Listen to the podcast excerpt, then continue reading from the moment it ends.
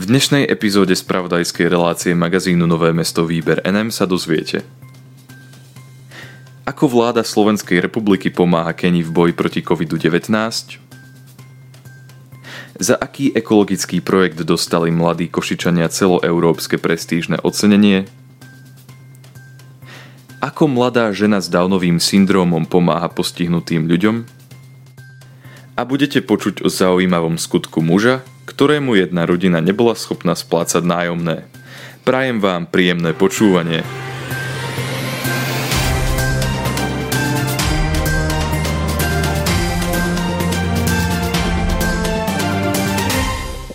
Slovensko pomáha Keni v boji s COVID-19. Má to upevniť vzťah medzi krajinami. V piatok 24.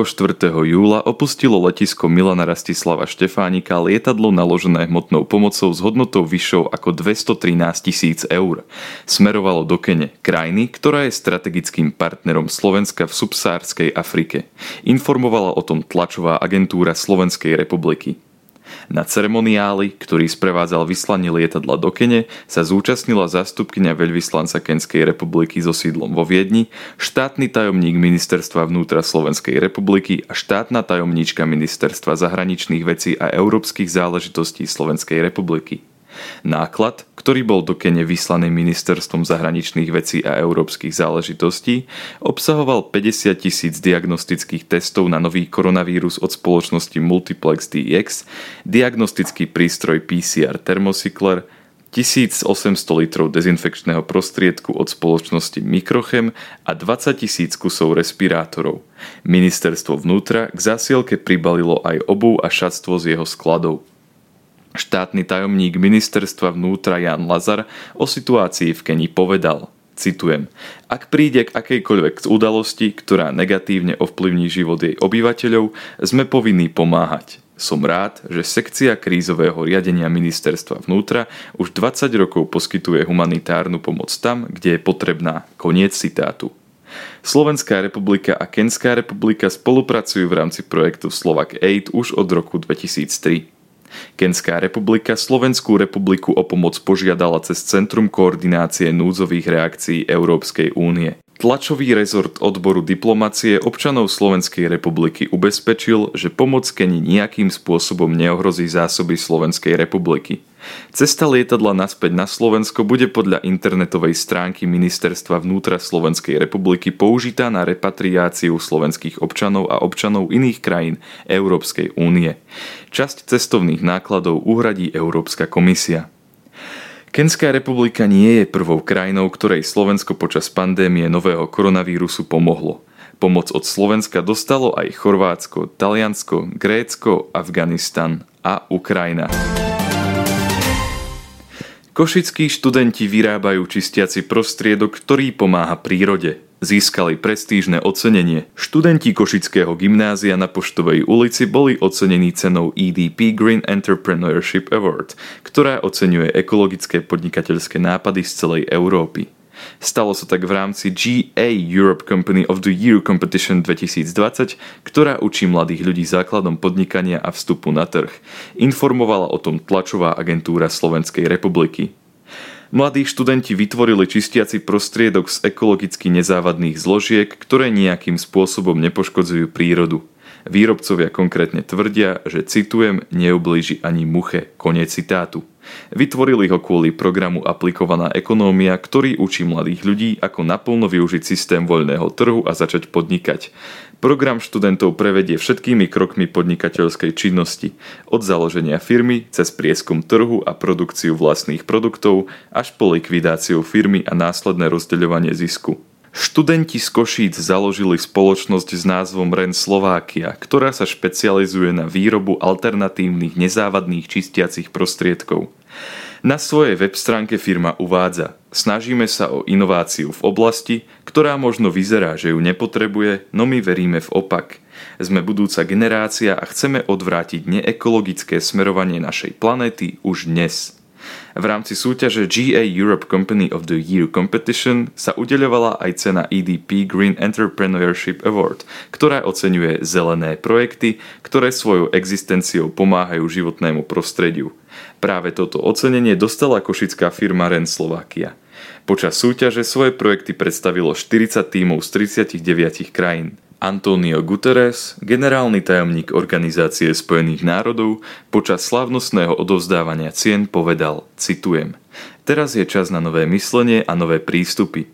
Táto kríza nám ponúka príležitosť preformulovať tradičné obchodné modely a obnoviť obchodnú agendu vybudovaním schopností a systémov, ktoré podporia prelomové inovácie. Konec citátu.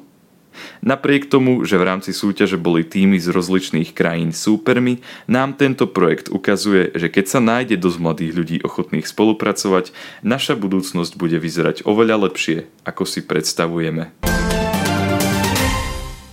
Rodina z Ohája nedokázala zaplatiť svoje nájomné. Prenajímateľ im pomohol. Keď sa pri dverách domácnosti, ktorú obýva informatický pracovník Wes Moberly spolu so svojou rodinou, ozvalo klopanie, Moberly sa obával toho najhoršieho. Namiesto toho však prišlo nečakané prekvapenie. O nezvyčajnom prípade informovala lokálna pobočka televízie ABC. Wes Moberly je pracovník v IT oblasti, ktorý počas pandémie koronavírusu prišiel o svoje povolanie – Peniaze, ktoré spolu s manželkou nasporili, použili na zabezpečenie životných potrieb pre ich dve 5-ročné céry, ktoré sú dvojčatá, Lejna a Lily. Nedokázali ale zaplatiť nájom mužovi menom Ellery Lewis, ktorý im prenajíma svoju nehnuteľnosť. Posledné peniaze od tejto rodiny Ellery mu prišli v máji, odvtedy od nich nič nedostal. Ellery Louis televízii ABC povedal, že dovtedy rodina platila všetky účty včas a nemal s nimi nejaké väčšie finančné problémy. Namiesto toho, aby ich poslal na ulicu, sa rozhodol pomôcť im. Keď mu potom, ako zaklopal na dvere, za ktorými rodina žije, Moberly vysvetlil celú situáciu, rozhodol sa využiť svoju pozíciu prenajímateľa nehnuteľnosti a Vesovi Moberlymu a jeho rodine dovolil ostať v nehnuteľnosti, ktorú prenajímal, napriek tomu, že mu nedokázali zaplatiť účty. Louis pre ABC povedal Ves má dve céry, a ja mám dve céry, tak som sa dokázal vcítiť do jeho situácie. Keby som bol na jeho mieste, určite by som uvítal, keby niekto urobil niečo podobné pre mňa. Rodine navyše daroval 100 dolárov, ktoré Ves okrem iného použil na zaplatenie účtov ich prevádzkovateľovi internetu. Keď má funkčné internetové pripojenie, má aspoň nejakú šancu zarobiť peniaze. Robte ostatným to, čo chcete, aby robili oni vám, povedal Louis reportérom ABC. Mladú ženu s Downovým syndromom zamestnávateľia odmietali. Teraz pomocou svojej vášne pomáha takým ako ona. Ako by ste reagovali na to, keby vás zamestnávateľia neustále odmietali aj napriek tomu, že sa snažíte zo všetkých síl? Mladá žena s menom Collie Divito sa z dôvodu, za ktorý nemôže, dostala presne do takejto situácie – tento problém však porazila a v súčasnosti dokonca pomáha ľuďom, ktorí sú, tak ako ona, zdravotne znevýhodnení. O jej životnom príbehu informovalo médium The Epoch Times.